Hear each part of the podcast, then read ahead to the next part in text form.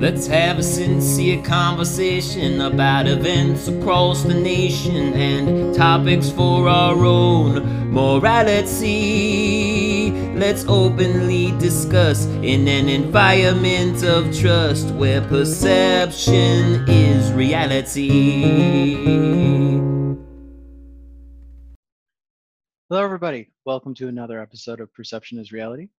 It is your faithful host, David. Thank you for tuning in. And if you're new, thanks for finding me. Today, I'm very excited to welcome my new friend. As you all know, everybody who joins the podcast is automatically my friend. That just happens that way. Um, Jerry Brazie. Thanks for coming on the show, Jerry.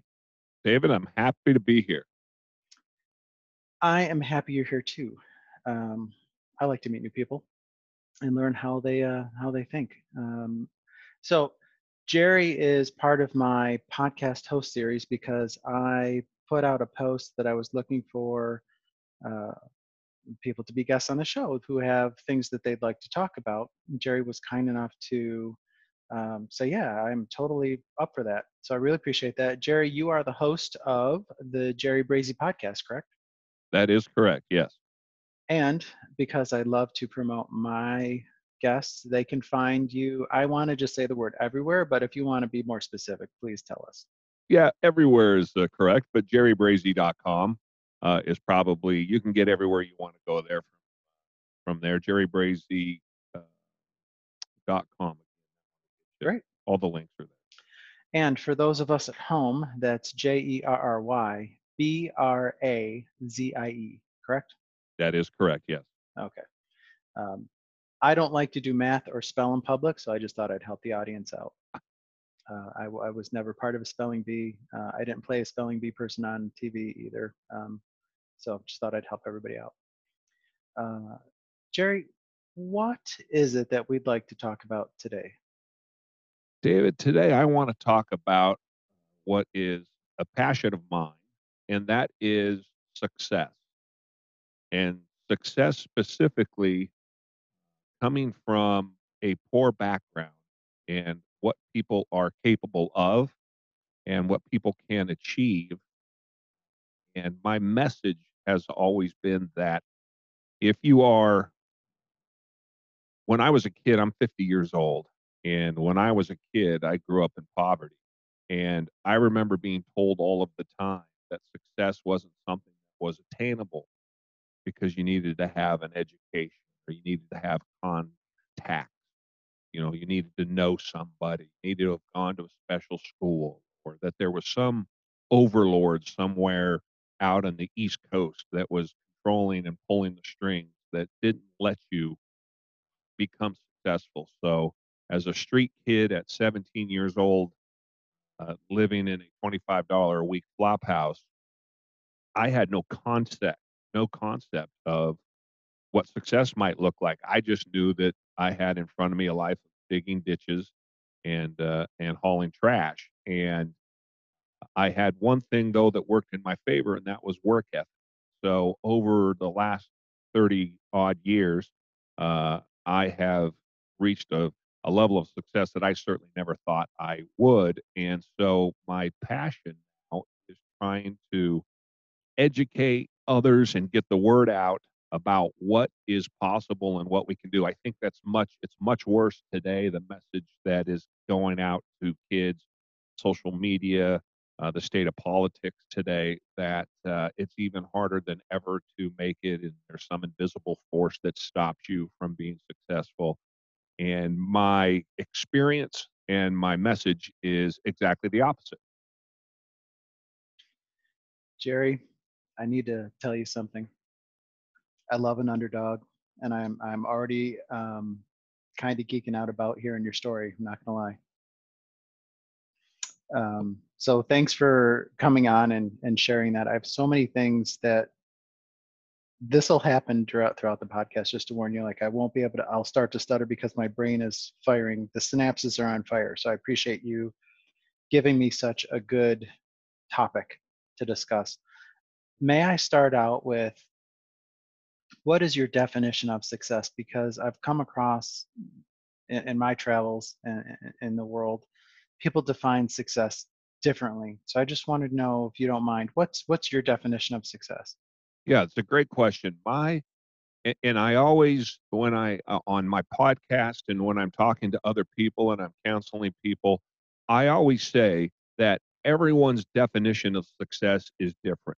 So one of the keys to becoming successful is to find somebody that is uh, that has done well at what you're at what you want to do and follow along. And I'll give you an example. Uh, I have eight brothers and sisters. I'm child number seven, and my parents had six kids by the time they were 22 years old. And wow. so my older brothers and six brothers and sisters are less than a year apart on average. And then seven years later, they had me. So there's this big gap between me and my older family. And then I have a little brother and a little sister because they didn't want me to be an only child.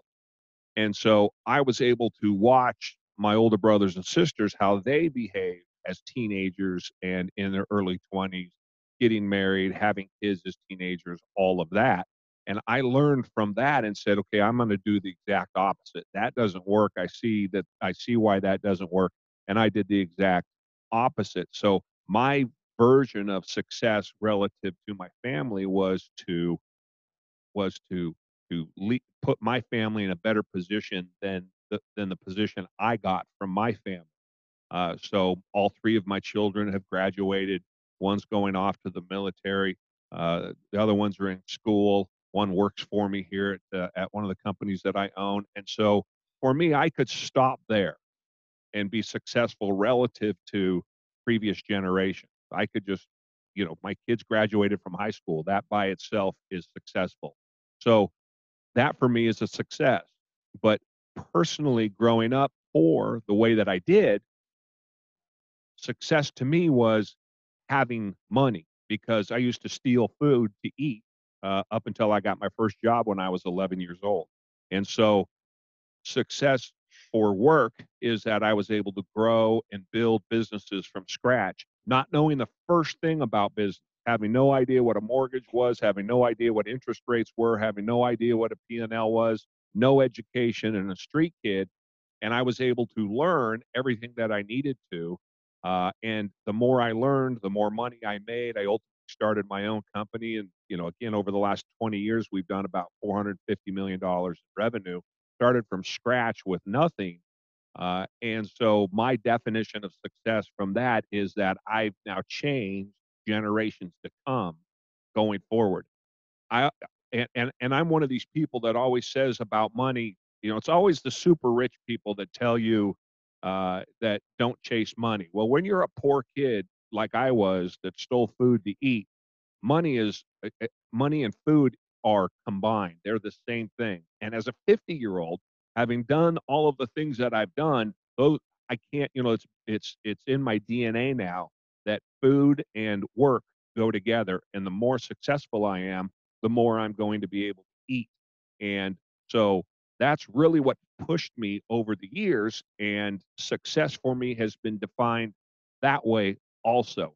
So I have the my family side and I have my my work side. But what I tell everyone, I use the family example first because success is defined whatever someone thinks is important and go out and find that person that's good at it, somebody that's learned from it, somebody that's made mistakes and follow them. If that's uh you want to have a good uh, uh, marriage, go find somebody that's been married for 25 years and ask them how they did it. You got you want to start a business, go find somebody that started a business and ask them how they did it. You want to be the best basketball player in the world, go try to talk to LeBron James, right? Whatever it is that you want to do, that you want to ha- have success at, uh, go and find somebody that's done it before you and then be successful at it. So that's what I mean when I talk about success. And one more thing, if I can, when sure. I talk about success, I'm talking about uh, where you, where you have not necessarily passionate about something, uh, or it's what you necessarily love to do, but it's something that you can do, uh, that you have the ability to do, and that you can do that well. And sometimes those things aren't always connected. That's a good point, um, and I want to talk about that. But um, first, I will say that I don't know why anybody would want to talk to LeBron when James Harden is here. So you know, That's a good point. just just saying, you know, as a Houstonian and a Rockets fan, just throwing that out there. I'll give you that one. Okay. I'm teasing you. Uh, LeBron's great. He knows that he's great. I know, you know, he knows that I know that he's great. It's fine. I'm from Um, Portland, Oregon. I hate the Lakers, so I'm uh, I- I'm happy to bag on LeBron. I should have used uh, somebody else. That's all right. Jordan. There we go. Oh, MJ. Uh. Yeah, who doesn't love and know MJ? I mean, that's right. Uh, which, uh, by the way, if you wanted to, his uh, mansion is still for sale in Chicago. If you were looking for a Chicago place to hang your hat, Yeah, it's on sale now. So don't I, worry. you know, it's, it's funny that you say that because I just that came across uh, I don't know one of my social media feeds here a couple of weeks ago. So that's Yeah, oddly enough, it came across my LinkedIn, which is funny. Um, I don't know why, but uh, I'm I'm not going to be buying. Spoiler alert to you and to the to the listeners. Uh, I will not be buying uh, Michael Jordan's estate in Chicago, much to many people's dismay. It's just not going to Sure. happen. um, but thank you for all of that and, and in explaining that. Um, we have a lot of similarities. Uh, I had my first job when I was 13. Um, we i didn't grow up poor but both of my parents did they grew up extremely poor uh, my mother grew up in rural west virginia uh, my grandfather was a coal miner uh, he died in the coal mines um, well he reside that's so dramatic sounding. Let me re- he didn't die actually in a coal mine like in a cave-in or anything like he got sick and you know black lung or whatever Black they had. lung, so i mean he wasn't literally in the coal mine he died because of the coal mine. Um, and my dad um, grew up uh, really poor. So they made sure that my sisters and i were going to have a better start than they did. So we grew up i mean i spent the first seven years of my life in the inner city um, and then they finally we had enough money to move out to suburbia um, you know not like awesome suburbia but suburbia and so i started my first job when i was 13 um, I was a migrant worker. I worked on the farm. I picked vegetables with the uh, migrant workers. It was me and them out there. I learned a lot of Spanish uh, in my youth. Not that I could speak any of it now because I haven't, which is lame. But so I, I appreciate where you're coming from. I didn't have to go to the extreme that you did, but I appreciate your work ethic. Um, I think we definitely share that. the the work ethic when it comes to success uh, while it was necessary i actually as an 11 year old worked at a local restaurant and paid taxes to give you some sense and i remember too david it's funny i tell this story where i got paid i worked the day and i think my check was like $17 and change uh, i was probably making $2.30 whatever the minimum wage was at the time and I would go down around the corner to the Century store and cash my check, and I would have them give me. Now again, I'm 11 years old. I'd have them give me all ones, so I had this big fat roll because that's what I saw rich people had, you know, on television. Is you know they had this big fat roll, and so I'd get my 17 dollars, uh, all in all in uh, in dollar bills. Yeah, we got um I don't know, I don't remember what we got paid, but it was funny because the farmers market also had a little stand and um he would sell I just remember this so much like every day after working out in the fields and I don't you know however long I was out there a couple hours picking green beans. I picked everything. I learned how to drive. I learned how to drive because he taught me how to drive the tractor when I was like 15. Uh, but every day after that work, I would go into the stand and I would take whatever cash he gave me, and then I would buy a Nestle Quik um, and two fried cakes. that I did that, that. That's just what I did. Um, Right. Luckily, that didn't that weight didn't catch up to me until like my 30s. But uh, you know what the the there's a lot of value in those stories though because i have the same story in that uh, one of the kids at school when i was about fifth grade uh, had a uh, hostess fruit pie a blackberry hostess fruit pie and i was able to get some of that and i had never had anything like that i didn't eat, eat at a restaurant until until i started working at one uh, and that hostess fruit pie that blackberry specifically hostess fruit pie i used to lay in bed at night and fantasize about having a garage full of them And when I got big, I was going to have them by the cases and just have as many as I could possibly eat. And so I'm not saying the hostess fruit pie is what drove me to my success, but it was that kind of uh, that that want of something more along those lines because I couldn't even afford a hostess fruit pie that drove me then to go to work. Like I said, that work uh, food connection. I should have included work, sweets, work, Yeah. uh, you know, cake, pie, candy, whatever it was. No, that makes sense because my friends, um, my friends, I know my parents struggled for a long time, and then, uh, but my friends would just be given things like new bikes would show up. If I wanted a bike, I had to save my money at the farm and buy the bike. Right. Um, so this, this, my mother just told the story, and she got, and I had forgotten about it, but, um, and then I want to get back to what you said. I, I'm sorry, I saw a squirrel. I'm chasing it. Um, but like she bought me this skateboard that I'd wanted for a long time.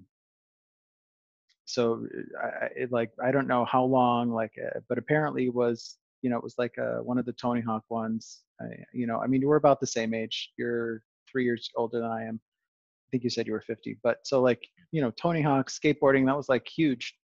So I got the the skateboard and, and I had it for a little while and I sold it because I and I sold it for more than she bought it for, and I pocketed the money. Nice. Um, and then I had a bike. Um, the other story, this this one that that one actually caused a lot of scorn with my mother. She was mad about that. Um, I didn't realize that. Uh, but anyway, like my dad was proud of this one. So like I had a bike. I was maybe 12 or 13, and it I was doing something stupid like children do on their bikes. Um, and it the frame broke. Like I mean, uh, the frame broke. It was not repairable. Like unless we could find a welder, this was not getting fixed. So I took the entire bike apart and I sold all the parts.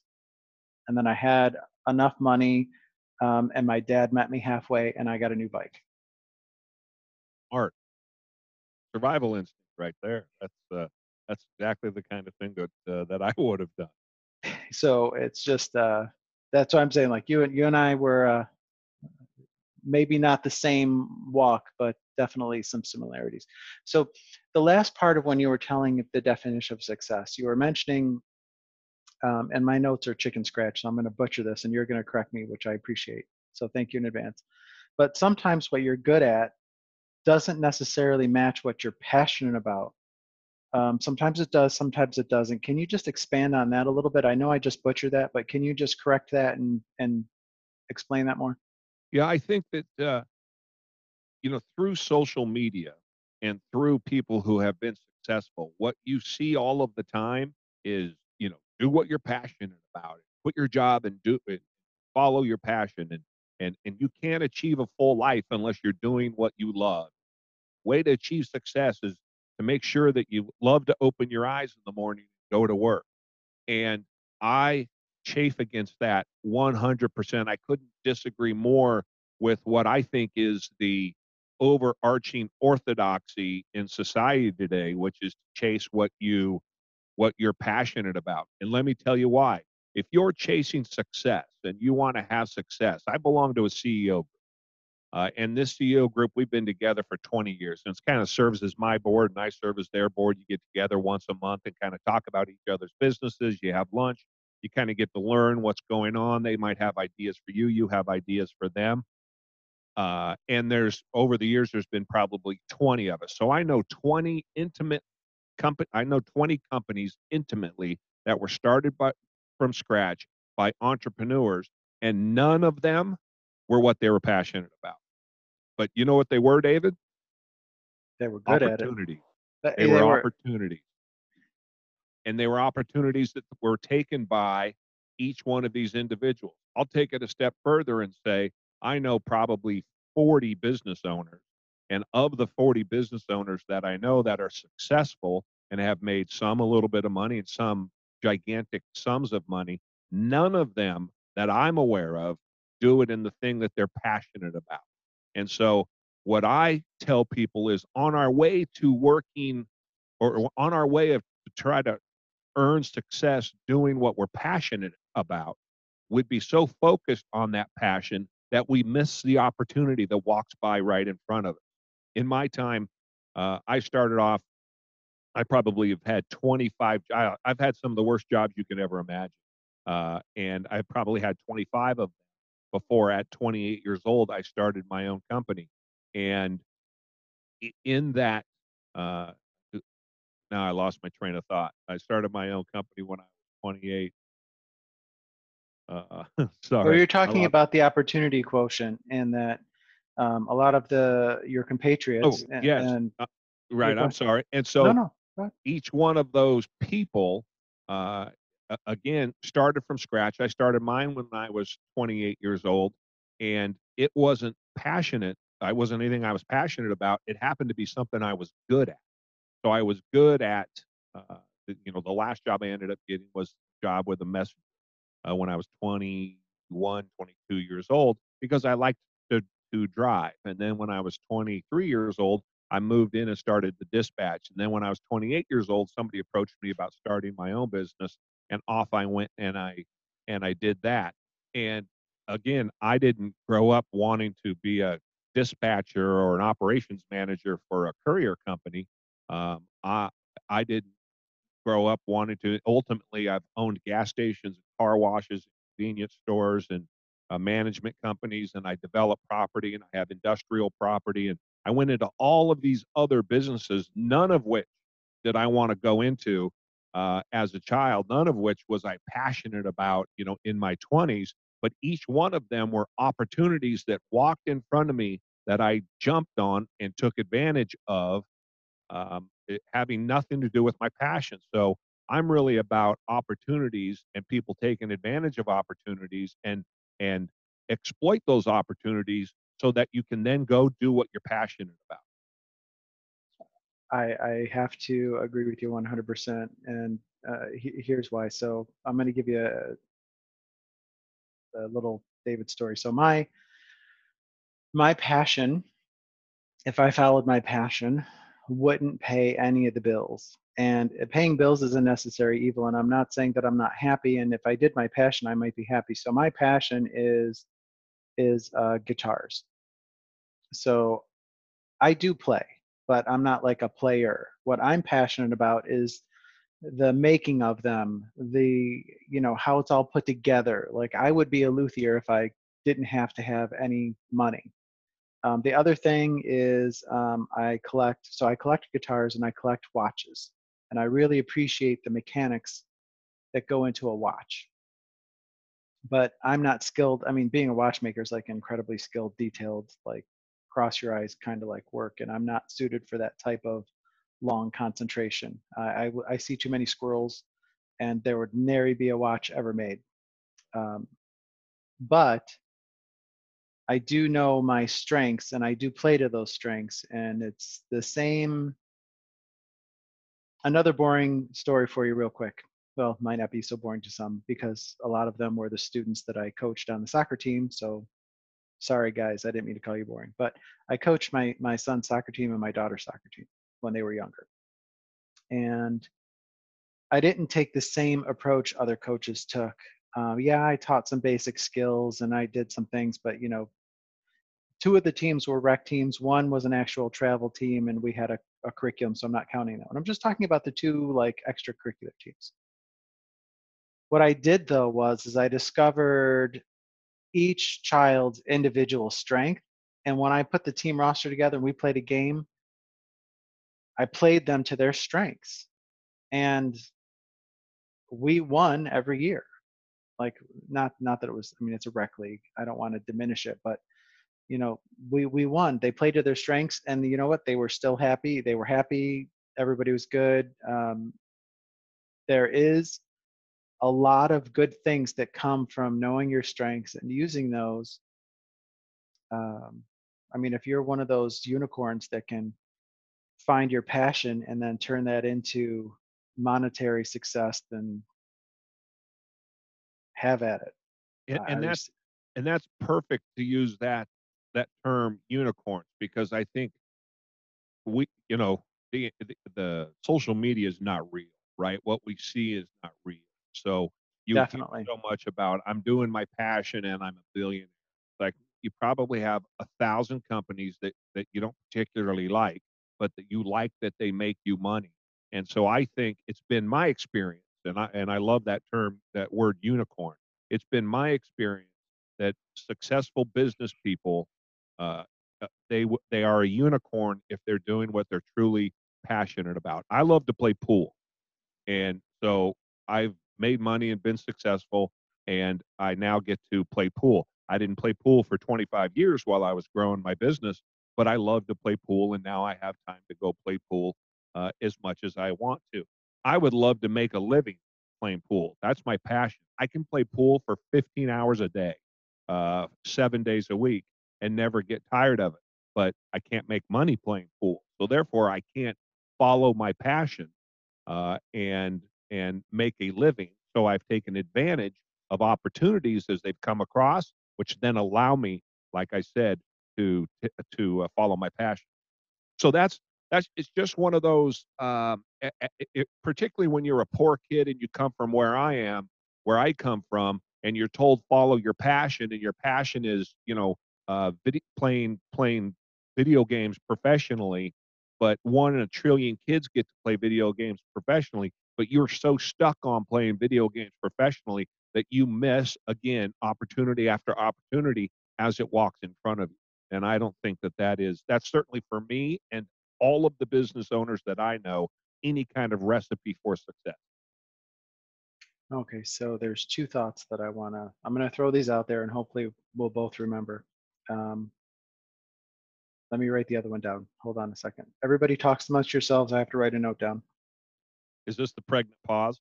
This is the pregnant pause, and it's Right. okay to have the pregnant pause because I'm sincerely interested in what I want. I I need to make this so so important that I have to write this down, but I think I just forgot it. Um, oh, okay, I got it. I remembered.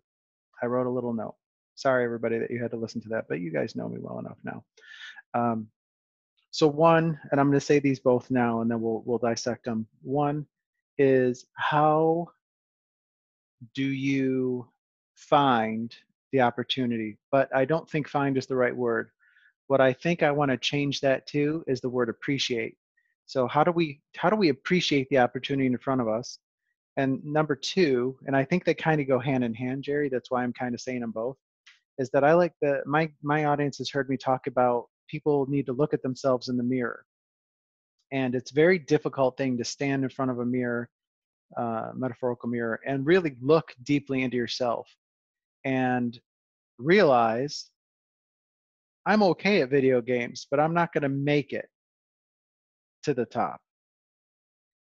So that's what I mean by when I talk about looking in the mirror, I'm talking about more along self discovery kind of lines, but I think that falls into that. So how do we get somebody to look in the mirror long enough to realize number one that they're really not going to be a professional uh, you know gamer you know like for example uh, i'm not a professional luthier uh, i'm not on the stage with uh, eddie van halen and uh, you know and or whatever i mean but how do we help people make that association so they can appreciate the opportunities presented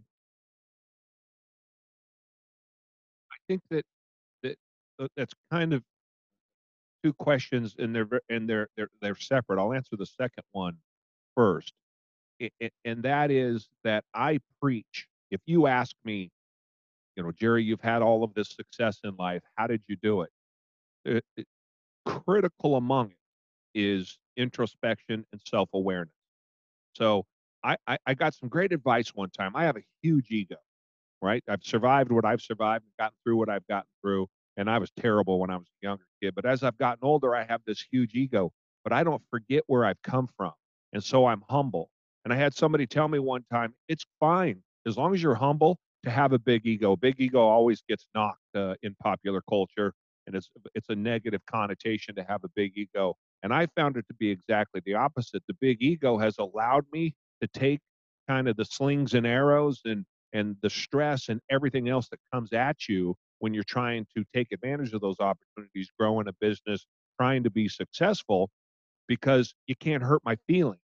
And I don't need to have everything be about me. It can be about everybody else. I always say about a good manager somebody who gets other people to do what he wants them to and let them think it's their idea. That's a good manager. So if I'm wrong a hundred times a day, but the company's humming along and I'm making money, I'm doing exactly what I should be doing. And so that introspection uh, and that self-awareness uh, combined with a, a a big ego and a good dash of humility to me is critical to success and to then finding those opportunities and taking advantage of them because at, particularly when we're young you know we just know everything and the world is just right there in front of us and nobody's going to tell us anything. And uh, i think as we get older and life starts to teach us lessons it becomes easier and easier if we're open to it to that introspection and that self-awareness. Now the flip side uh, that is true also obviously uh, we all know people that as they get older uh, it gets worse and worse and no helping them. So i think that that that second part of your question uh, and i would call it aware self-awareness and introspection uh, are, are absolutely critical to success I agree. Um, because if you're not, I mean, if you're not aware of, let's just, let, let me just break it down this way. If you're not aware of where you're walking, you're not self aware enough to know that the concrete in front of you has a crack in it or there's a pothole, you're going in the pothole. You're going to trip on the crack every time if you're not self aware. And that's just a physical example um, but there are many facets to be self-aware. I mean, you, everybody's heard. No, I'm just going to throw out some industry buzzwords that I'm sure Jerry knows: EQ and IQ. There's emotional intelligence. There's your actual like um, intelligence quotient, and there's a whole bunch of stuff. But it all boils down to being self-aware and and I, I, am not going to continue on. Jerry, Jerry, Jerry summed it up. Listen to him. Um, one thing, of, go ahead. In terms of how to find opportunities. Yep, that's where I was just going to head. Yeah, in terms of finding opportunities, this is a cliche. It is unfortunately an overused cliche to the point where I don't think that it means it, it carries the meaning that it should. But when you're talking about success, there is one thing that guarantees you won't have it at whatever you want to do marriage, life, uh, uh, business, as an employee, get promoted, be a cop, military, whatever the thing is that you're doing. There's one thing that will guarantee that you don't have the success that you should, which is your inability to work hard. So hard work, and that's why I said it's it's an overused cliche because it's beginning to lose its meaning hard, I don't know anybody uh, that's been successful that doesn't work hard at. It. I've been married for 22 years, and there've been uh, there have been tough times and there've been good times, but you work hard at. It. Uh, you know, I've been in business now. My business just turned is about to turn 21 years old, and it, for the first 15, 16 years of it, it was literally 15 to 18 hours a day, six, seven days a week. And and and it takes an inordinate amount of of, of effort to make something like that happen. And so if you're not willing to work hard if you're not willing to sacrifice and put the time in then there's no way that you're going to be able to take advantage of those opportunities and in terms of how do you find them you just got to keep your eyes open but that means you can't be sitting in a in a basement playing video games we'll just pick on video games we, you know, you can't be sitting on a in, in a basement doing that. You can't be sitting at home watching television. You have to be out. You have to be making contact. And a lot of times it'll happen. For me, it happened out of work. And so in those 25 odd jobs, I ran across a whole ton of people who taught me a little bit each time. And I learned more about myself and what I wanted to do and what I didn't want to do. And ultimately, when I finally made the jump, I was, I kind of had enough common knowledge that I had brought together to make a reasonable decision uh, because I was willing to listen. So those the opportunity presented itself, and I took advantage of that opportunity, which was a huge risk for me. I just had a son at home, uh, so I have a brand new baby, my first one. My wife was going to stay home. We had a half built addition on our house, and I quit my job. So finding the opportunity and taking advantage of those opportunities is going to require risk and it's going to require work and it's going to require stress and, and, and, and all of the things that go into it. You have to be willing to sacrifice to get that. If you're not, then uh, in my opinion, you can't complain about being average. Can't complain about your lot in life because if you're sitting there, for some people that works. Some people they like that and they like the nine to five and they like to know that they're on the bus at 7.30 and they get home at 5.15 and dinner's here and, and, and, and television is there and then they go to bed and start the day all over again. And I appreciate, in fact, sometimes I'm jealous of that. I appreciate that there are people who do that. I'm talking about the people who speak like they want to do something different but never do and complain incessantly about it.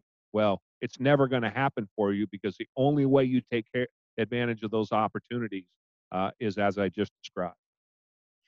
Yeah, I, I think um, if you're not willing to make a change, you can't complain about there not being any change. Um, yes. If, so if you if you find ahead. yourself, to anybody listening, if you find yourself uh, commiserating with your other employees about the boss, and you have uh, your sight set on moving somewhere, you know, moving up in the company, you're you're making a tremendous mistake. You're fooling yourself because if you commiserate with your fellow employees, uh, you're part of the problem, not part of the solution. If you care about what they think, you're part of the problem and not the solution. You can't care about what other people think. I always said if I worked in an office, every job I had, I'll do everyone's job because I just don't care. So if there's five people, I'll do all five people's job, and I don't care if they even come in, and I don't care that they get all the credit, right? Because over time, over weeks, months, years, you're going to come out ahead. Almost guarantee you that that's going to be your reality. Or stand around the water cooler and complain with everybody else about you know how much you hate the boss. I think if you're well, I think in, in that analogy, just to I, I agree with you. Uh, if you're standing around the water cooler, you're really not doing anything productive with your time. And in your example, if you're doing everybody else's job, you're actually being productive with your time. Uh, you're learning number one because if you you don't know everybody's job, right? But you'll learn it, and then that will beget success on its own. Um, I think the way that you described it is finding opportunity is kind of the way that I talk about. I've talked about this in previous shows. Is that there's the science of luck. That luck doesn't necessarily exist, but there is a science to it. Um, luck let me let me rephrase that. Luck as an ethereal outside force doesn't exist. Luck exists because people are looking for for it. So the person who finds $20 in the middle of the road that bends over picks it up and then associates that with a good feeling uh, they're going to experience good all day long the person who picks up the $20 and complains that it was muddy is then going to get coffee spilled on them and have a bad day. So, because they're looking for bad things. So, it sounds like if we're open to opportunities, we will actually see them and find them. Yes. And, and, and being open to opportunities means being open to disappointment. So you have to be able to be disappointed you have to be able to hear no in order to take advantage of opportunity. I think that's that's the tough part because you may have to go through 20 opportunities before you found one that worked. And 20 opportunities might result in 200 no. And that's just the reality of it. But it might be that 21st opportunity that you pushed your way through and that you take and the and and and what you learned from the previous 20 opportunities that then allow you to take advantage of that 21st one. And th- and that's that's everybody's story that comes from that started at zero and was successful. And I and by zero I mean started a brand new company. I don't care what their background is. The stories are largely the same. There's um and, and if somebody out there listening wants to figure this out, please remind me. But there's a a famous lead singer from a group um, who said it it, it took us eight years to become an overnight success and they were Yeah. plugging away plugging away plugging away behind the scenes that well local scenes but not to the masses and then they got one that one hit that took off and went in today's word viral and all of a sudden everybody's like wow they're an overnight success um, Right. but they were like he was like no we've been working at this for eight years there is no plan b for us there was only plan a this was always only plan a and it took us eight years of hard work and dedication to become an overnight success and i think that goes into something that i like to tell people jerry is that if it was easy everybody would do it That's true. Yes. And and and the, the the part I would add about that eight years to be an overnight success, just personally, uh, is when I was a kid, I if I saw somebody in a in my day be like a Countach. If I ever even spotted a Countach, I was like, wow, you know, I want to be that person.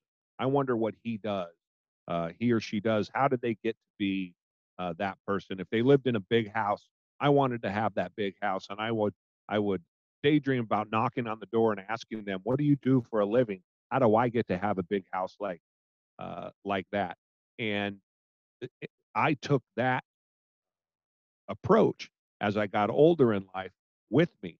And so as I got successful, I have a big car collection.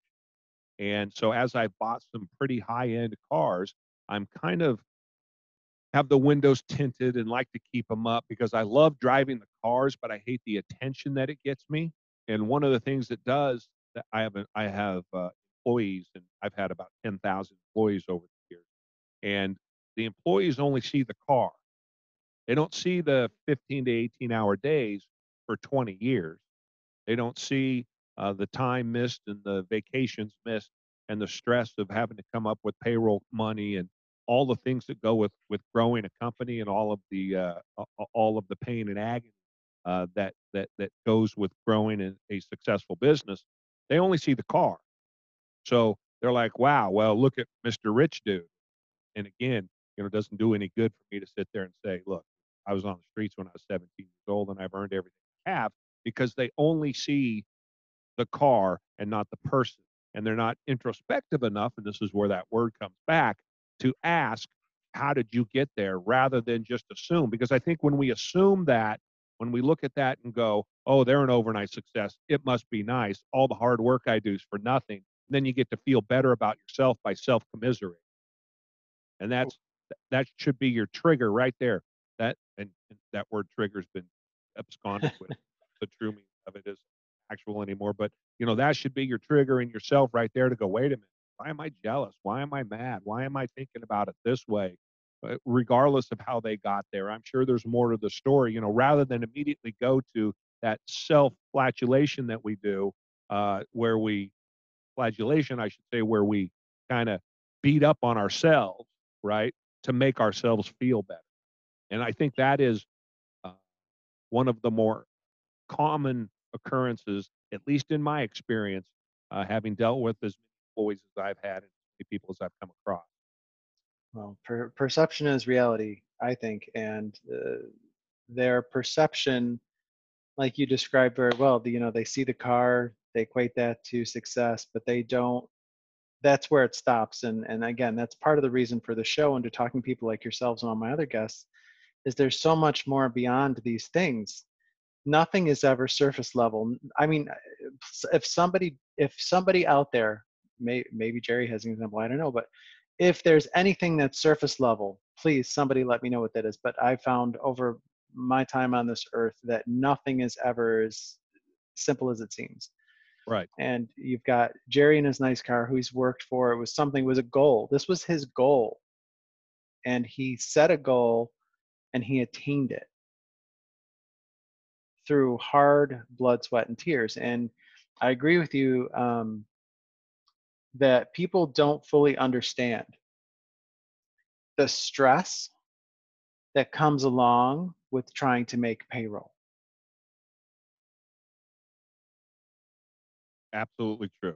I couldn't agree I, more. I don't I don't think that we can well I, I'm I know the stress and it is something it is a weight because you have all of these people that are dependent on you and they are you're dependent on them it's a symbiotic relationship because you want them to be successful they they want the you know you want the company to be successful everybody we all succeed together i guess uh, you know kumbaya you know campfires marshmallows all that great stuff but the pressure to meet payroll. There are sacrifices that need to be made to make payroll. Sometimes when we make payroll for you we don't make payroll for us.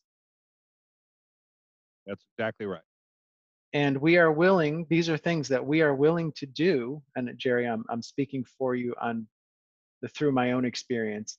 Um, so if i'm wrong let me know but i'm just getting a feel for who you are as a person is that you've done this like we will sacrifice ourselves to make sure payroll gets met. And you know obviously jerry you've been very successful. Um, i've attained some success not quite at your level but some that decisions were made to make payroll. And myself and some of the other air quote execs leaders of the business you know we we suffered to make sure that everybody did in those hard times. But you know what? We got through those hard times and we were highly successful. So but there's a burden that comes with that and i think people that's part of the perception right?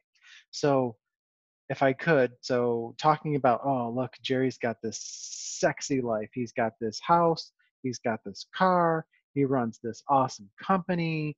Like he's just got money flowing like h2o around this place. You know i'm just uh, obviously i'm i'm exaggerating to make a point. But gray hairs are earned I got a whole head full of white hair for a reason, I'm sure. Um, plus genetic premature graying, but that's beside the point. I'm making a point here. Um, there's a lot of stress that comes with you. You talked about it, Jerry. There's a lot of stress that comes with the success, and we're not saying. I don't want to. I want to be clear. We're not saying that to highlight the negative. We're just saying that you have to be willing. If your version of success is is Jerry's life with the nice car collection and the and the awesome business. Um, you and you want to talk to him and have a sincere conversation. You're I you'll get a real answer on what it took to get there, but let's not assume that it was an easy path uh, because Jerry didn't inherit a business from his dad. That does happen. Believe me, I, I, I have friends that have passed down businesses to their to their children. Um, some of them have made them work very hard for it, uh, and then you know a couple have just, you know, here you go, just don't ruin it.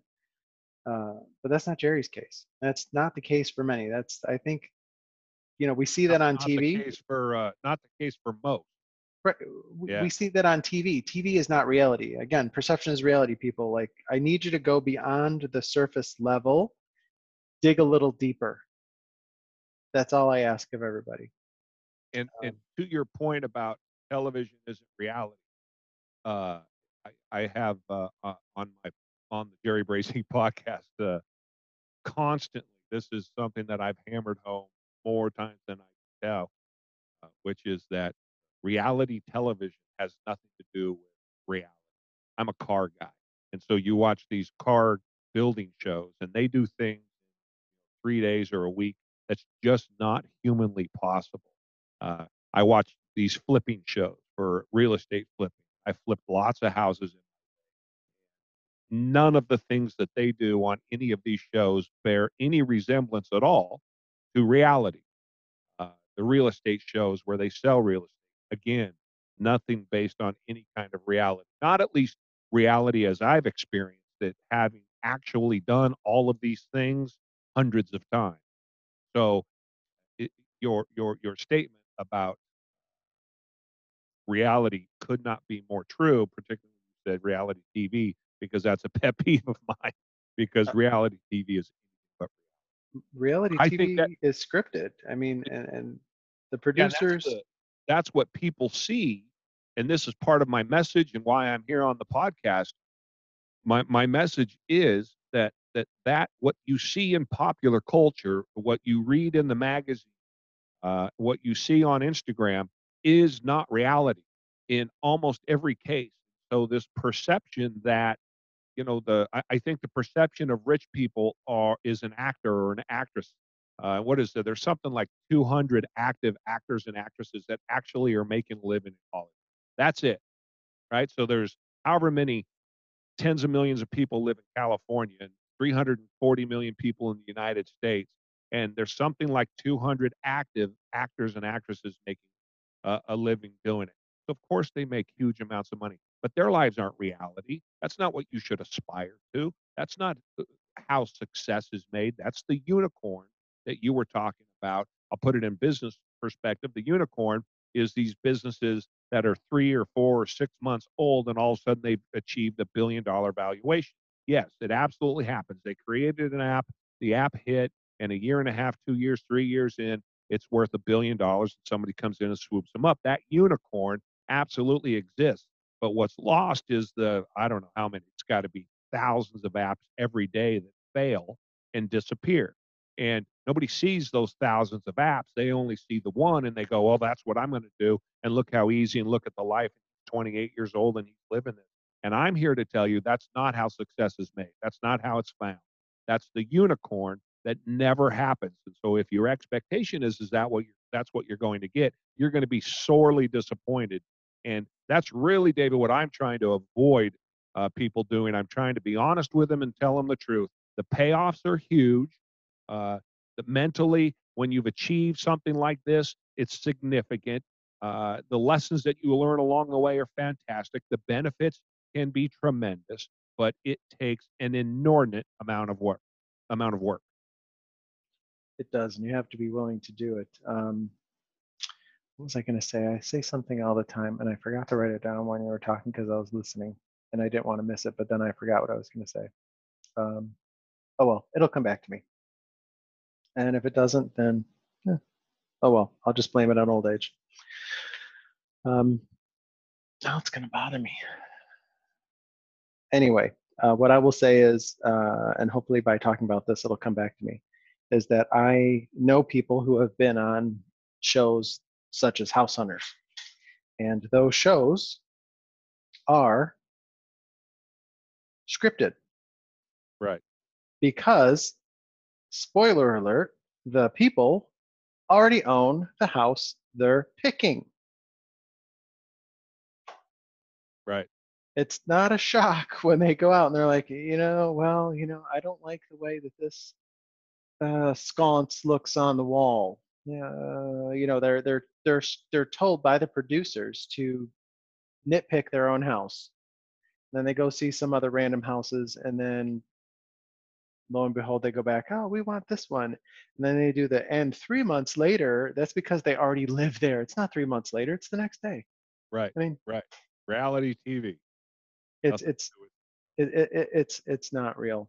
And the other thing uh, too, while we're while we're hammering on this point, uh, the other thing that I, I I just encourage anybody that wants to take my advice about these things or uh, paying any kind of money at any kind of seminar uh, that promises you quick and easy. And so there's there's uh, in particular flipping seminar. Uh, again, as somebody who's flipped more houses than I can count, it's about the most difficult thing to do in the world.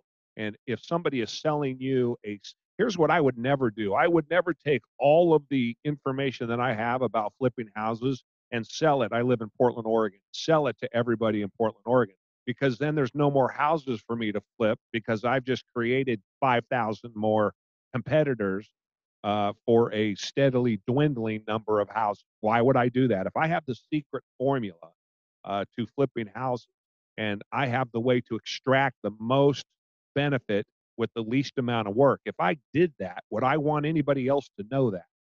No, obviously. Uh, and yet there are people who lie, who who will do that. Uh, you know, bring you to the free seminar. Nothing's ever free, and ultimately, I have seen people at these seminars end up spending thousands of dollars that they take off their home equity line uh, because they're going to become house flippers and they never buy a single house. So uh, that kind of thinking through the process. And yeah, why in the world would somebody want to sell that to us? Because they're taking advantage of of your dreams for a lifestyle that you see on television that you would like to attain. and they give you that shortcut, and it's so enticing, and it's it just tastes so good. And oh, look at how well they market it, and how well they show it to us.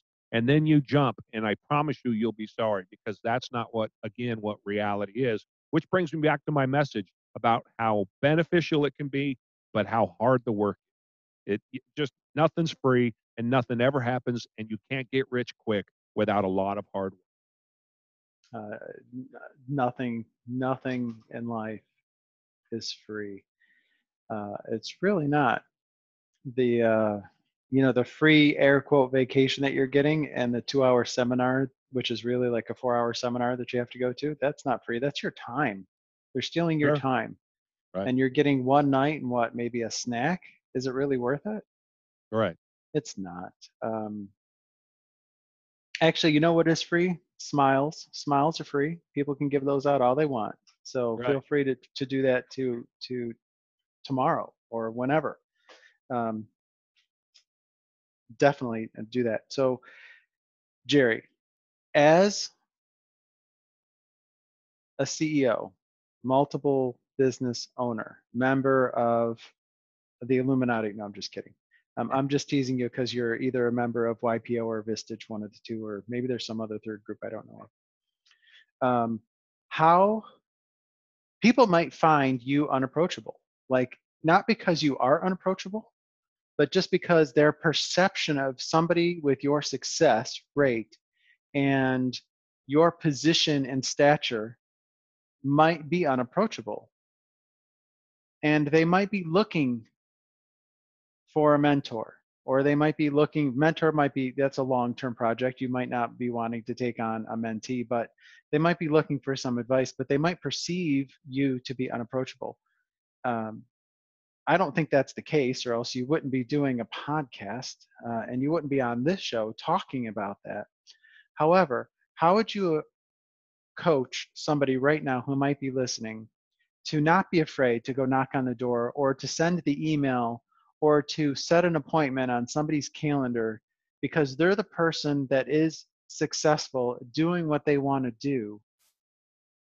Like your advice earlier, go talk to that person how how does somebody who might be a little shy or somebody who might have the wrong perception uh, I think that here's how I. eh, That's such a great question too. I'm glad you asked that one. I need to have a question more often because um, I, I think that we are inherently we humans, particularly here in America, are uh, passive aggressive by nature. So again, I'm going to kind of encompass everybody in this in this basket and say that that that the average people that I come across are passive aggressive. So what we do is, yeah, the boss says good morning to us, and we say good night to him and or her when we leave. Uh, and there is this perception of what that person is uh, because they have such impact on your day-to-day life. And so we make it out. What passive aggressive people do is they make out the confrontation. Well, it's confrontation. They make out the conversation. Excuse me mhm. to be much worse than what it is in reality. And I don't need I don't know a single passive aggressive person who I have counseled about being passive aggressive that then went into that thing that scared them and they were like, "Oh man, that was so easy. I, I made this up to be something in my head that it's not." Uh, and it never is. It's I'm sure there's instances, but rarely is it ever nearly as bad as you think it is. So, in answering your question, I always like to start with that because I say to anybody who wants to come talk. And I'm as approachable a person and I'm as down to earth a person as you will find. And that is every CEO that I know. I don't know any CEOs that don't want somebody to come in and approach. them. Do they exist? I'm sure they do. I don't know any. And I know about 40. So out of the 40 that I know, they're all plain regular folks just like everybody else. Uh, I say, I, you know, again, I'm a great example. I come from absolutely zero. So when I've gotten to where I am, I can commiserate with my customer service rep that's having trouble making her electric bill. Because I used to, I remember I would call Portland General Electric, and the lady told me something. She says that I'll never forget. She said, "Just send us something, Jerry. You owe two or three hundred dollars." And I sent him twenty five dollars, And she said, as long as we see activity, we'll keep the, the lights on. So I sent him $25. I mean, that's where I've been. I stole food to eat. And so I understand from that perspective uh, what it's like as you're looking up. And so I encourage everybody to come and talk to me as much as they can or as much as they want to and not be scared about it. And this is what I would, eh, that's how I would answer your question. That's more CEOs, not less. In fact, I think it's the largest, the large majority of us want to hear more. But you know how we hear things is second, third hand. And we'd go, well, why in the hell didn't Billy just bring that to me directly? That doesn't make any sense. And then you go ask Bill, and he's like, oh, I thought you'd yell at me, or I thought you'd be mad, or you know, I thought well I was ratting out on somebody else, or what, whatever all of the reasons are uh, that that happens. Directly answering your question, uh, most people are approachable, particularly the higher up you get in the food chain, the more approachable they are, because there's a reason that they're the boss. They're the reason that they're the CEO, right? There's a reason why they have a successful company. And they didn't get a successful company by not having conversations. And they certainly didn't get a successful company by having hard conversations. And that's the conversation that scares so many people. Let's say you want a raise, right? But you're scared to go ask for a raise. If you want a raise, the chances are that CEO, that person in charge wants to know about it. I know I do.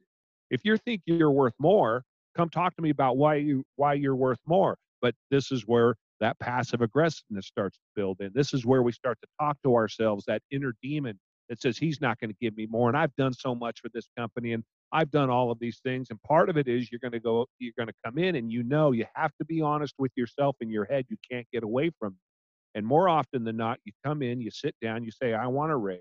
And then the boss is going to go through with you all of the things that maybe you don't do as well as you think you do.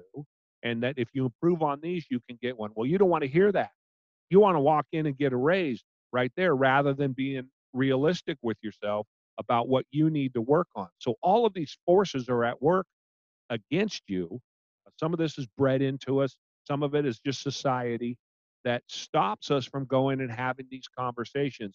And and I can't encourage people enough to go and to talk to particularly the higher up boss that you can find the better. Because I promise you, nine times out of 10, 99 times out of 100, they're going to want to talk. And if I can, I know I've kind of got long winded on this one, David. Just to add to that, I see, just I'll just speak for myself. The reason I'm doing this and, and, and I'm, I'm, I'm giving this insight and I'm talking to people, again, hundreds of million dollars in revenue. I've had tens of thousands of employees. I've owned 12 or 15 different companies. I see so much more in people than they see in themselves. Hmm, I. I, I know where I, I know what's humanly possible because, you know, I saw three or four murders by the time I was 21 years old and four suicides. I, I lived a life of violence and on the streets until I was in my early 20s. So I know what the worst that, you know, I was stealing when I was seven, eight, nine years old to eat. I know the worst that people can throw at you but it's also shown me what's possible. And what's possible and what most people do are completely different. That's probably one of the greatest disappointments for me personally in my life is just what people are capable of. They have no idea and they don't take advantage of of like we talked about earlier opportunities because they're scared and they're scared because they don't know. They don't know what they're capable I agree. People don't people don't know what they're capable of, of and for for some reason I find people don't feel like they deserve it. And I don't understand where that comes from either. Um, I don't know if you've ever come across that, but I definitely have come across my fair share of people who feel like they don't deserve it. And what I mean by that is, um, and I'm glad you touched on this because it's one of the things that drives me nuts, and I do talk about it, is that the the internal self dialogue. So when I'm, I, am i am just going to paint a picture. I'm working at one of Jerry's companies, um, a junior associate someplace. Pick a department in your head, listening, you know, whatever that associates with. I want to talk to Jerry. He's the CEO. He's maybe three or four levels, maybe five levels above me. Who cares? But i'm like okay i really i have this desire i want to talk to him i've seen him do company presentations at the financial meetings or maybe he's done an all hands meeting or something he seems like a good guy i want to talk to him but then I start thinking about it. And then my perception of who he is takes over. And maybe it's a little negative. Maybe I'm like in my head, I go through this conversation, I have this internal dialogue, and it just goes crazy, like some sort of bad train wreck. When in reality, that's that's the internal perception of a conversation. And and Jerry touched on it and he did a better job of explaining it, I think. But in reality, it's it takes a lot of courage to approach somebody in an executive role. It really does. But you need to know that Jerry's right. Most of those people that are there, they like that kind of interaction because you know what? They rarely get it and they do enjoy it and they want to help.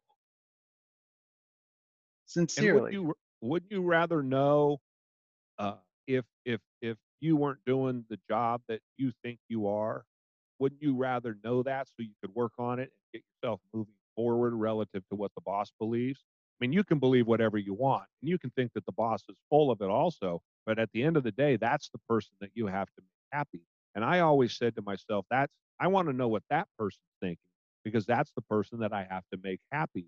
Uh, but along with this, David, comes success is found in the uncomfortable. And, and again, success might be that next promotion or that next raise you're looking for. And it's found in the uncomfortable. So you, life is never comfortable, but we want life to be comfortable. We want all of these things to come to us uh, without without us doing any more effort than what we've put into it. We don't want to have to work extra hard for it. We want people to acknowledge what we've done and then bring us the riches. Well, I'm telling you that that is never how it works. And so you have to, like you said, going and talking to that boss can be very uncomfortable. Yes, it is, and it can be, but understand that that uncomfortable, you want to you want to grab that. You want to run with that. You want to go. This is making me sick. I can feel it in my stomach. That's your key that you need to go do that thing that you're talking about. That's telling you right there, go do it. Um, because when you're working in the uncomfortable, that place that nobody else wants to work, that's when opportunities are going to hit you. That's when you're going to, all of a sudden, that boss knows who you are and he's impressed or she's impressed because you came and talked to him and, and, and- and you could actually talk and you actually had something to say. And so when he's thinking about whoever's getting promoted the next time, he's like, hey, what about that girl came in and talked to me? I don't remember her name, but she works in this department. That's how things happen. That's how it works. That is exactly how it happens. Because so many other people will not have that conversation because they're afraid. And and I think that what we're trying to say, and again, I'm going to speak for you, Jerry, is that it's okay to be afraid. You can be afraid to approach a Jerry. You can, but you need to look at that fear in the face and figure out, well, why are you afraid? I mean, at the end of the day, uh, let me ask you a few questions. Jerry, do you have blood in your veins like everybody else on the planet? Yes, Do you do you breathe the air that we all breathe? I do every day. Right. I'm I'm sure you probably eat and and you you probably wear clothes like the rest of us too. I do. Yes. So I'm thinking that makes you pretty much a human being, and that's pretty pretty equal playing ground when you want to think of it that way. Right. I I, I put it in uh, in rea- or in uh, in celebrity terms. I, I hate celebrities. You know, I I, I, my, my heroes are are are, are people that uh, that don't necessarily. I'm a big sports fan, uh, but I hate celebrities because celebrities are held up as as as, as some kind of something special or different, and they're not. They're to me, they're just everyday human beings. Um, and there's nothing special about them short of what they're able to do for a living.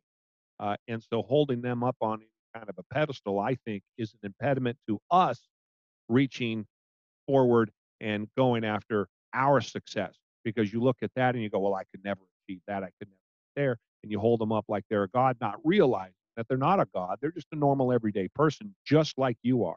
They just happen to have gotten lucky and they have a certain skill that puts them in the limelight and people know who they are. But they're no better or any worse than you. I don't care if you're a dishwasher at at International House of Pancakes, which was a job I did when I was 12 years old. I might mention. Uh, I it, they're still people just like you, no better, no worse. But we make them better or worse, typically better, uh, for some reason that for my lifetime escaped. I don't.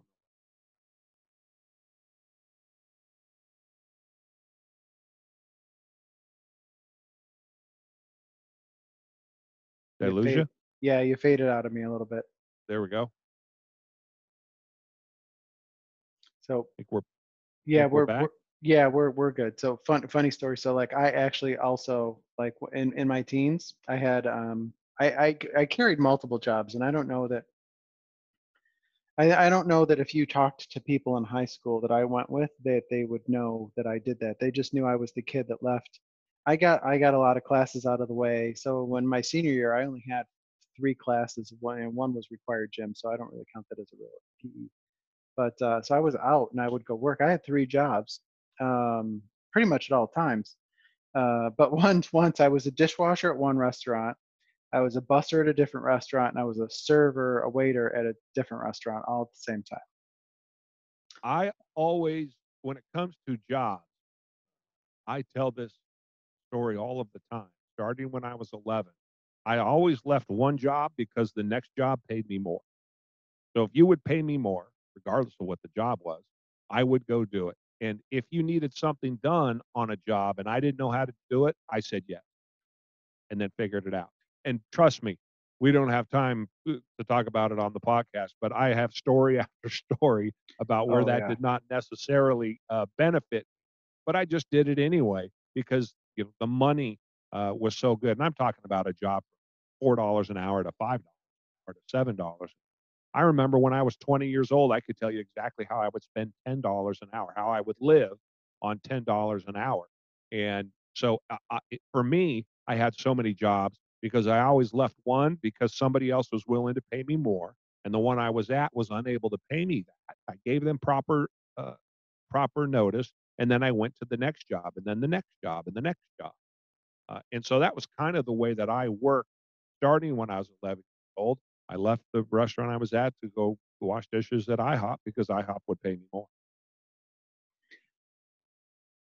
That's very interesting. Um, I don't know. I guess I did the same thing because I left the restaurant industry and I started working at the home improvement centers. Um, and I worked at two competing home improvement centers, and neither one knew that I worked at the other. Which, if you know, they they probably would have had a problem with that.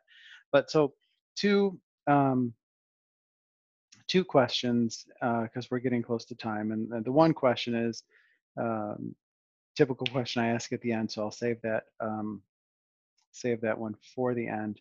But I just have a question for you and, and in your position because I'm thinking about little Jerry growing up. Uh, one, having the chutzpah to go up and say, have the difficult conversation with your current boss saying, look, I've got this other opportunity over here that's paying me X. Can you meet or exceed that or, or whatever, however you phrased it? But you had those conversations because you said you, I believe you did, and I, I might be making this up, but I'm pretty sure you did because you said you gave proper notice, which would mean that you had that conversation. Um, so one, kudos for you. So let that be a life lessons out there, everybody listening. Like he's been having the difficult conversation for a long time, and you know what? He's still alive. He to tell the tale. It, it's you can do it too. But the question for you, and this is going to be kind of out of left field, um, is that to an employee now, let's just say that they go in, they're like, Dear boss, I have this other offer from company X and it pays this. Um, do should that person accept the counter offer or will they forever be the person that took the counter offer and have some sort of black mark above their head? I, I don't, I always say uh, there's going to be people that are going to hold that over you. There's no two ways around. So when you, when you come with that, you have to be willing to move, right? You have to be able to go to that other job. So you can't use it as a bargaining tool uh, unless you're able to actually use it and leave the company and go do it. So that's first and foremost. And I was happy to go find that job. And if I didn't have that job, I would go find another job, right? Because they knew if I could find something paying me more money, uh, that that I was going to go do that. But here's the thing, David, I was so valuable everywhere that I worked. I don't think I ever had a job, and I'm bragging, but it's just reality. I did every job like it was again the food that I ate that day depended on. And so I worked my butt off every single day at every job I have. I don't know that I ever had a job I didn't get promoted at because just the entry level job just was not for it was just the amount of effort I put in uh, pushed me up quickly and pretty soon I'm doing other people's jobs. And so you if you're valuable in particular, that bargain bargaining chip that you have is so much more effective that they don't want to lose you. Now, if they're if they don't want to lose you out of spite, right? Just because how dare he come say that to me? Well, is that someplace you want to work anyway? Or do you want that place to acknowledge and and to benefit from your hard work and pay you more or pay you what you need to keep you? I always looked at it anywhere I left, they were going to have to hire two people to do my job anyway. So it was a benefit to them to keep me. Um, so it always made sense to me, and I was always willing to leave. But you have to bet on yourself. This is, and again, a bit of a cliche, but it comes from somebody who's been doing this for 30 years. You have to bet on yourself. When I got the job, the job that's got me where I am today is I was a driver for a messenger company, 21 years old. And I went and then and they had this person who was dispatching and she was terrible at it. And and and I quickly learned after driving for 9 or 10 months that she wasn't very good. So I went into the owner of the company, 32 employee company. I went into the owner of the company, sat down at her desk, and said, Hey, look, I think I can do a better job dispatching than the dispatcher that you have now. And of course, she responded like you would expect. I said, No, wait a minute. Here's what I'll do. I'm assuming you're paying her forty, forty-five thousand dollars a year. I'll do it for ten dollars an hour for six months. At the end of six months, though, if I do a better job, you pay me what you're paying her. Now, I Mm-hmm. started at ten dollars an hour doing that job, and I worked eleven hours a day for six months, doing about the hardest job you could. I, I mean, dispatching for a busy courier company in those days, all paper, a, a foot mic that you talked. Everybody was on the same wavelength. It was just stress like you can't imagine. But I never even thought twice about that because I was betting on myself to the future. I had that job for eight years, and I grew that company from 32 employees to more than 100, and from two million dollars to five and a half million dollars. So you have to have faith in yourself when you go have those conversations, but you have to be willing to make that move if the boss calls you on it or work for less. But uncom- I call them adult conversations. Adult conversations happen all the time. And the more successful people, uh, probably I would say, and I don't know this empirically, have those more conversation, those more uncomfortable conversations a whole lot more often than the general population. I agree. There's a lot of there's a lot of good things that come from those conversations, and we could actually talk about that for another hour. But I won't do that to you because I did promise you in the beginning I would respect your time. Um, but I will say that when people ask me that question, and I get asked that question a lot, David, should I accept the counter? And I always ask them, well, why did you go look for the other job in the first place? Does the other job excite you? Does staying excite you? I make I, I and, and I'm not I'm gonna shorten it, but I there's other questions, but I never give them an answer. I always ask them these questions and then let them decide. But um, I don't know that anybody's ever actually accepted the counter offer uh, because there's a reason that they went and, and looked uh, for a new job. But if you're how would you coach somebody if they're unhappy with what they're doing um, to better their situation? And then uh, that's the last official question. Then I'll get to the wrap up. I promise. the eh, the introspection and self awareness. Uh, there we go again. That comes back. Your unhappiness is caused by you. I've never known anybody that was poor and unhappy that became rich and wasn't unhappy. So the fix is not money. The fix isn't riches. The fix isn't success. If you're unhappy at your job, you're un, you are unhappy. It's not the job.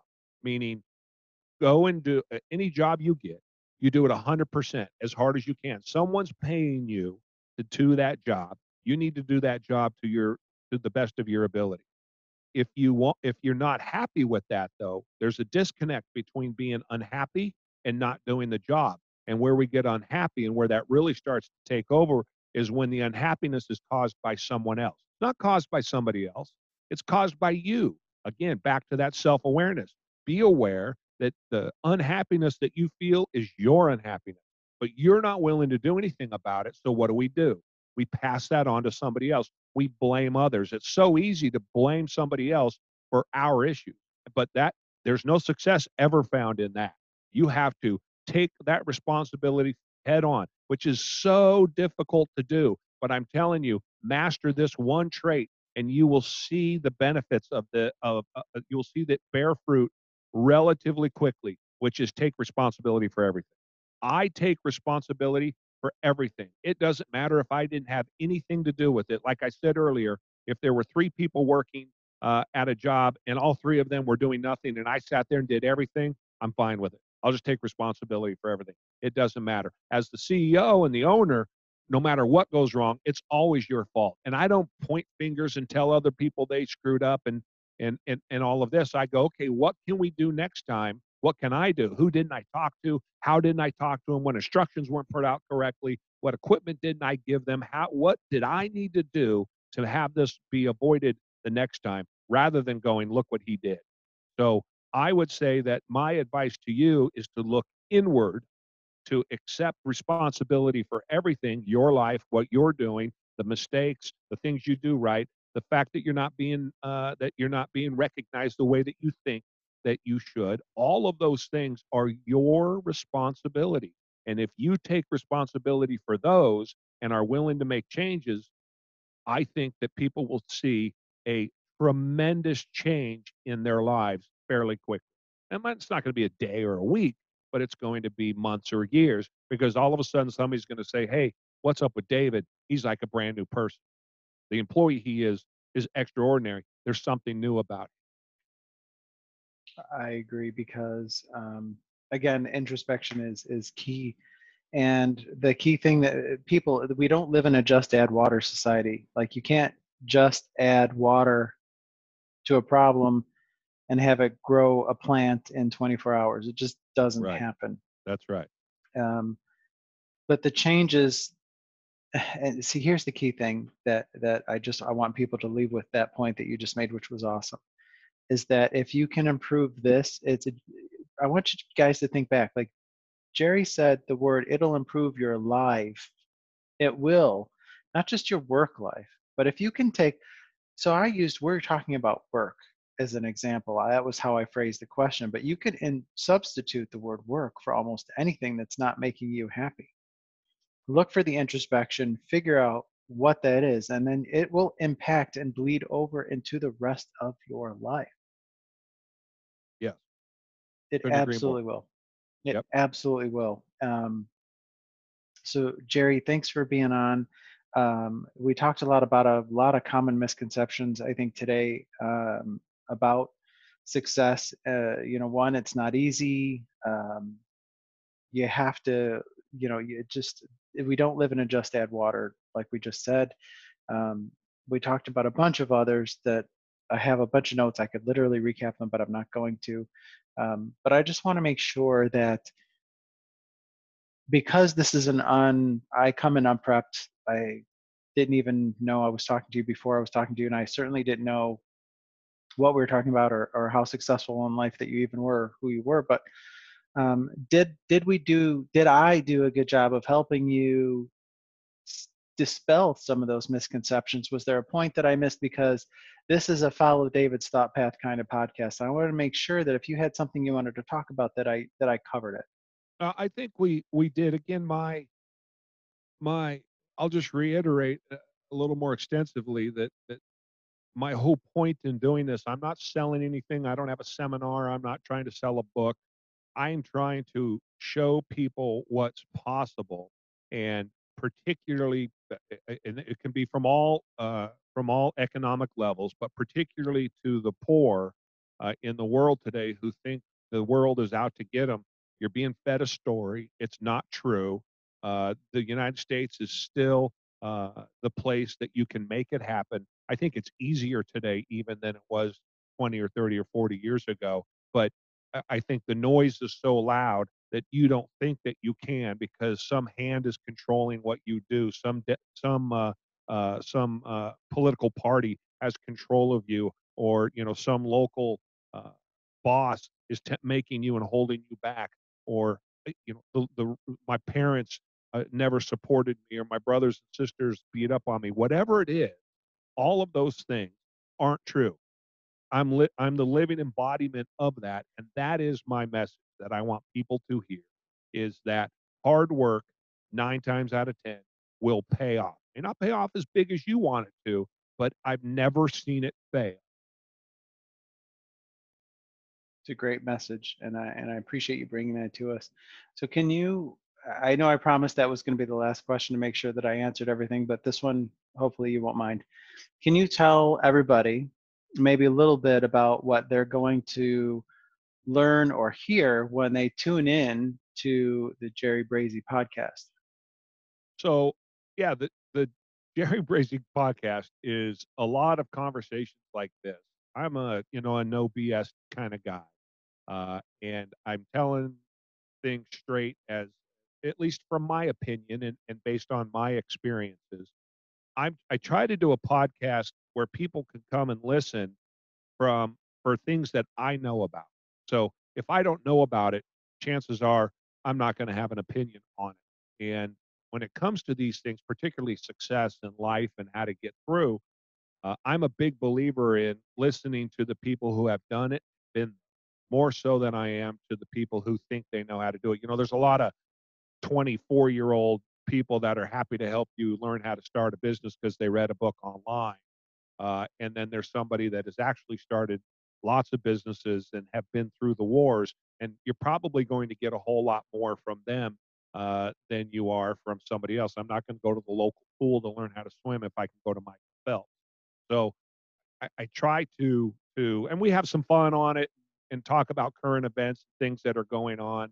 Uh, but there's always some commentary relative to life and the business of life, um, based on you know this this this fantastic uh, experience that I've had over the last uh, 50 years. Coming from where I've came from to getting where I've gotten uh, is pretty rare, and uh, the fact that I have some insight on it uh, is what I'm trying to to get out there. What I'm trying to pay back, if you will, or give back.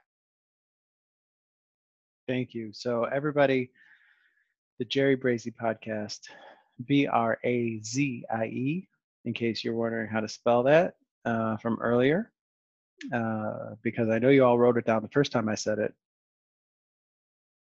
There, I paused so you could write it down this time. So, Jerry, thanks again for your time. Uh, I do like to say that I feel that time is everybody's most valuable asset, and they need to be careful how they spend it because we don't know how much time we are given when we are born. So, thanks for spending time with me today, and everybody listening, thanks for spending time with us. Uh, and as always, if you need to reach me, it's pirpodcast at gmail.com, or you can call and leave me a voicemail. Uh, country code 1 585 210 0240. So thanks again, Jerry. Really appreciate it. Uh, had fun. Thanks, David.